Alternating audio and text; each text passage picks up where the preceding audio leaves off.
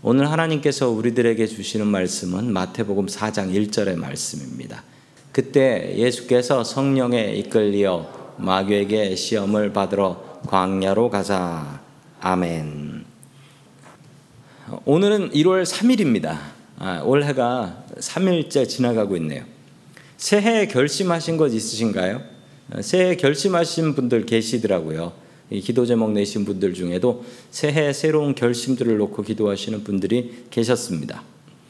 자, 새로 새해 새로 결심을 하면 우리가 그 말이 생각이 나잖아요. 작심 3일. 예, 오늘 3일 위기입니다. 보통 이렇게 결심을 하고 나서 결심을 하고 나서 위기가 오는 때가 3일, 7일, 14일이 고비라고 하니까 이때를 잘 이기셔야지 2024년에 또 새로운 사람이 되실 수 있겠습니다. 올해 어, 오늘부터 예수님의 세 가지라는 제목으로 예수님의 세 가지라는 제목으로 3일간 설교를 하겠습니다. 오늘은 예수님의 세 가지 시험입니다. 자, 올 한 해 우리 예수님과 함께 동행하겠다라는 마음을 가지고 어, 새해 첫 번째 말씀 받으시길 소망합니다. 첫 번째 하나님께서 우리들에게 주시는 말씀은 어, 사탄은 나의 염려를 잘 알고 있다라는 말씀입니다. 사탄은 나의 염려를 잘 알고 있다. 나의 염려를 제일 잘 아는 사람은 누구냐? 나의 염려를 제일 잘 아는 사람은 당연히 나입니다. 내가 나의 염려를 제일 잘 알죠. 내가 뭐 주야로 내 염려를 묵상하고 있으니까 내 염려를 가장 잘 아는 건 나입니다. 그리고 예수님께서 우리들의 염려를 너무나 잘 알고 계십니다. 그래서 우리 잠시 전에 부른 찬양에도 내 모든 형, 내 모든 염려, 내 모든 형편 아시는 주님 이렇게 우리가 찬송하지 않았습니까? 그런데 문제는 나하고 예수님 말고도 내 염려를 알고 있는 존재가 있다. 사탄이 내 염려를 너무나 잘 알고 있습니다. 사탄은 내 염려를 너무나 잘 알고 있어요. 예수님께서 공생애를 사시기 바로 직전에 하셨던 일은 시험을 받으셨습니다. 그 시험은 사탄으로부터 시험을 받으셨죠. 자, 계속해서 마태복음 4장 3절의 말씀을 같이 봅니다. 시작. 시험하는 자가 예수께 나와 이르되 내가 만일 하나님의 아들이거든 명하여 이 돌들로 떡덩이가 되게 하라. 아멘. 그 사탄의 이름이 처음에는 사탄에게 시험 받았다라고 4장 1절에서 읽었지 않습니까? 그런데 그 사탄이 뭐로 바뀌었습니까? 시험하는 자 이렇게 바뀌었어요. 시험하는 자. 자, 사탄이 시험하는 자로 바뀌었다라고 합니다. 자, 사탄이 시험하는 자로 바뀌었다라고 하니까 갑자기 내 남편, 내 아내가 사탄인가? 라는 생각을 하시는 분도 계실 텐데요. 아닙니다. 그 이유는 우리는 누구나 누군가를 시험하기도 하고 또 누군가에게 시험을 당하기도 하고 서로 물고 물리는 그런 연약한 존재들입니다. 사탄에게 넘어가서 다른 사람 시험하지 않고 살아야 돼요. 사탄은 예수님의 염려를 잘 알고 있었습니다. 사탄은 시험이 되지 않을 만한 내용으로는 시험하지 않습니다. 우리가 한 번 이긴 시험으로 사탄은 다시 시험하지 않습니다. 어차피 안 되는 시험을 사탄은 하지 않는 것이지요. 예수님의 첫 번째 시험은 무엇이었던가? 먹고 사는 것에 대한 시험이었습니다. 과연 내가 하나님의 일을 해서 먹고 살 수 있을까? 예수님의 마음속에 들었던 들었던 의심과 염려였습니다. 왜냐하면 사탄이 시험을 했던 그 세 가지는 예수님께서 정말 근심하고 마음속에 걱정하셨던 내용들이었거든요. 주님의 일을 하면 우리 어머니, 내가 집 나가서 우리 하나님의 일을 하게 되면 우리 어머니, 홀어머니와 그리고 내 동생들은 누가 먹여 살릴까? 예수님의 마음속에 그런 먹고 사는 것에 대한 걱정이 있었기 때문에 사탄은 그것을 공격했습니다. 예수님께서 염려하지도 않은 일을 공격할 일은 없는 일이지요. 사탄은 예수님의 첫 번째 염려를 정확하게 알고 그리고 먹고 사는 것을 시험했던 것입니다. 저도 이 걱정을 했었던 때가 있었습니다. 이 걱정을 했었던 때가 언제냐면 제가 신학교 갈 때였어요.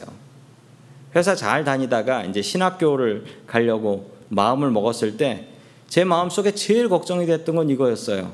내가 이거에서 먹고 살 수 있을까? 그래, 나는 잘 못 먹고 산다고 쳐도 내 아내와 내 아이들은 잘 먹고 살 수 있을까? 아주 그것 때문에 우리 성도님들께서도 제 걱정을 너무 많이 해주셔서 예, 저희 두 아들들에게 너 너무 말랐다 좀 먹어야지라고 염려해 주셔서 감사합니다. 그런데 그, 그 시험을 이겨내고 나니까 그 먹고 사는 것에 대한 걱정 그리고 돈에 대한 염려는 저에게서 사라지더라고요. 더 이상 그것은 저에게 시험이 되지 않았기 때문입니다. 그런데 문제는 제가 염려하지 않으면 옆에 있는 가족들이 더 염려를 하더라고요. 예수님의 두 번째 염려는 안전에 대한 염려였습니다. 내가 주님의 일을 하다가 바리새인과 서기관들에게 공격당하진 않을까? 그리고 혹은 유대교에서 사이비 이단으로 정죄받아서 돌 맞아 죽지는 않을까? 사탄은 예수님의 두 번째 염려를 시험거리로 공격했습니다. 예수님의 세 번째 염려는 권력에 대한 염려였습니다. 사람들이 나를 많이 따르게 되면 어떡할까?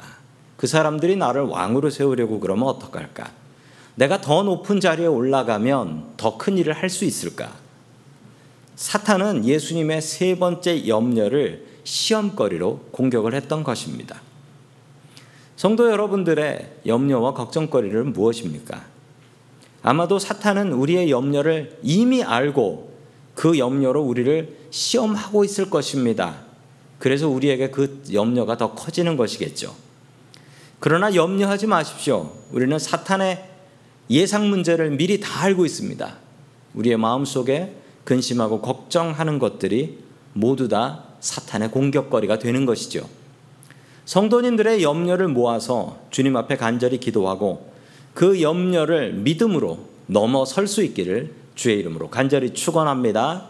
아멘. 두 번째 하나님께서 우리들에게 주시는 말씀은 인생의 시험, 인생의 시험은 끝이 없다라는 말씀입니다. 인생의 시험은 끝이 없다. 예수님의 세 가지 시험은 특징이 있습니다. 자, 우리 예수님의 세 가지 시험 첫 번째는 먹고 사는 시험. 그 두 번째는 안전에 대한 염려. 세 번째는 권력에 대한 염려였습니다. 이것의 원칙을 아시나요? 공통점인데 뭐냐면 점점 커지고 있다는 겁니다. 첫 번째 먹고 사는 문제는 당장 한 끼 밥에 대한 문제였습니다. 두 번째 안전에 대한 이야기는 아이고 이건 크죠. 이건 내 목숨이 달려 있는 거니까요. 이건 더 큰 문제로 변했습니다. 세 번째는 자신의 명예와 자신의 권력에 대한 염려였습니다. 이건 내 목숨만 해당되는 게 아니라 수많은 사람들의 목숨이 관련된 거지요. 그러니 1, 2, 3은 염려가 자꾸 자꾸 커지는 겁니다. 시험이 자꾸 자꾸 커지는 거예요. 그 심리학자인 아브라함 머슬로우라는 분이 계신데 이분이 인간의 욕구를 다섯 가지로 정리를 했어요. 저차원적 욕구와 고차원적 욕구가 있는데 저차원적 욕구가 제일 밑은 생리적인 욕구입니다. 욕구입니다. 졸리면 자고 싶고 추우면 추우면 따뜻한 데 가고 싶고 배고프면 먹고 싶고 뭐 그런 것이 생리적인 욕구입니다. 예수님의 첫 번째 시험은 저 제일 밑에 있는 생리적인 욕구를 건드린 거죠. 두 번째 그 매슬로의 그 피라미드 밑에서 두 번째를 보면 safety 안전에 대한 욕구이죠. 자, 이건 바로 어, 예수님께서 두 번째 당하셨던 시험의 내용이 바로 안전에 대한 욕구입니다. 저 뭐 사람들이 공통적으로 가지고 있는 마음이니까요.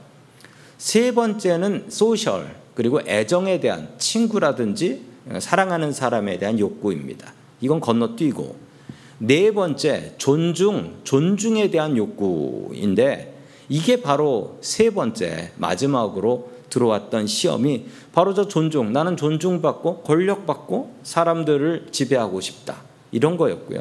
다섯 번째는 자아 실현의 욕구였다라고 합니다.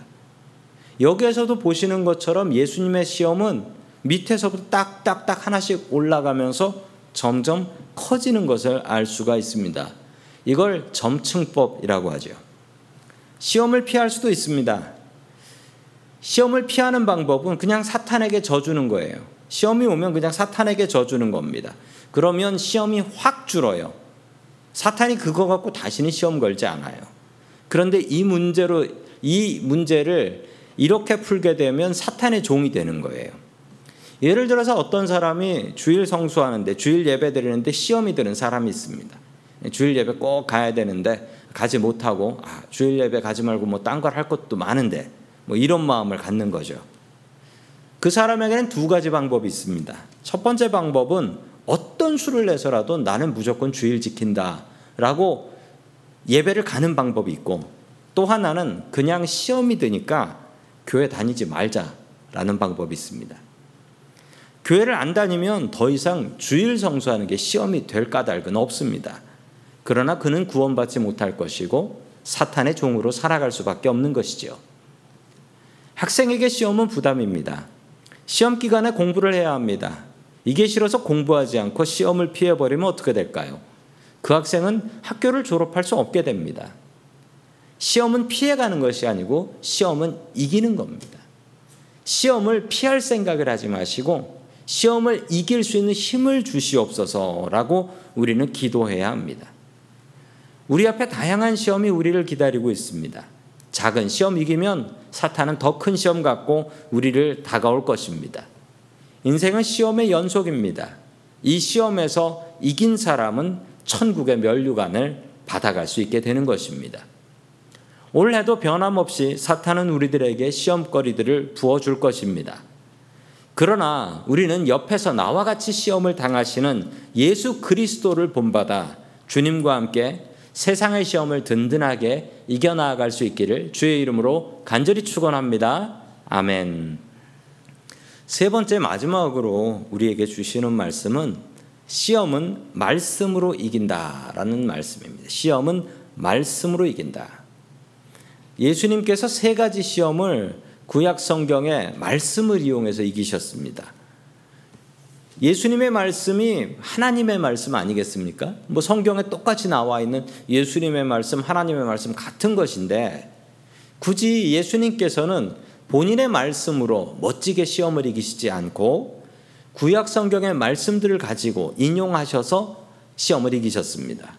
아니 굳이 본인의 말씀으로 하셔도 그게 하나님의 말씀인 건데 왜 굳이 구약 성경의 말씀을 가지고 오셨을까요? 말씀이 능력이 되기 때문입니다. 예수 믿는 사람들은 하나님의 말씀을 읽고 그 말씀대로 살려고 노력하는 사람들이고 우리들의 능력은 하나님의 말씀으로부터 오는 줄로 믿습니다. 시험을 내 힘으로도 이길 수 있을까요? 내 힘으로 이길 수가 있지요. 내 힘으로 이길 수 있어요. 내 힘과 내 능력 혹은 내 오기로 시험을 이길 수가 있습니다.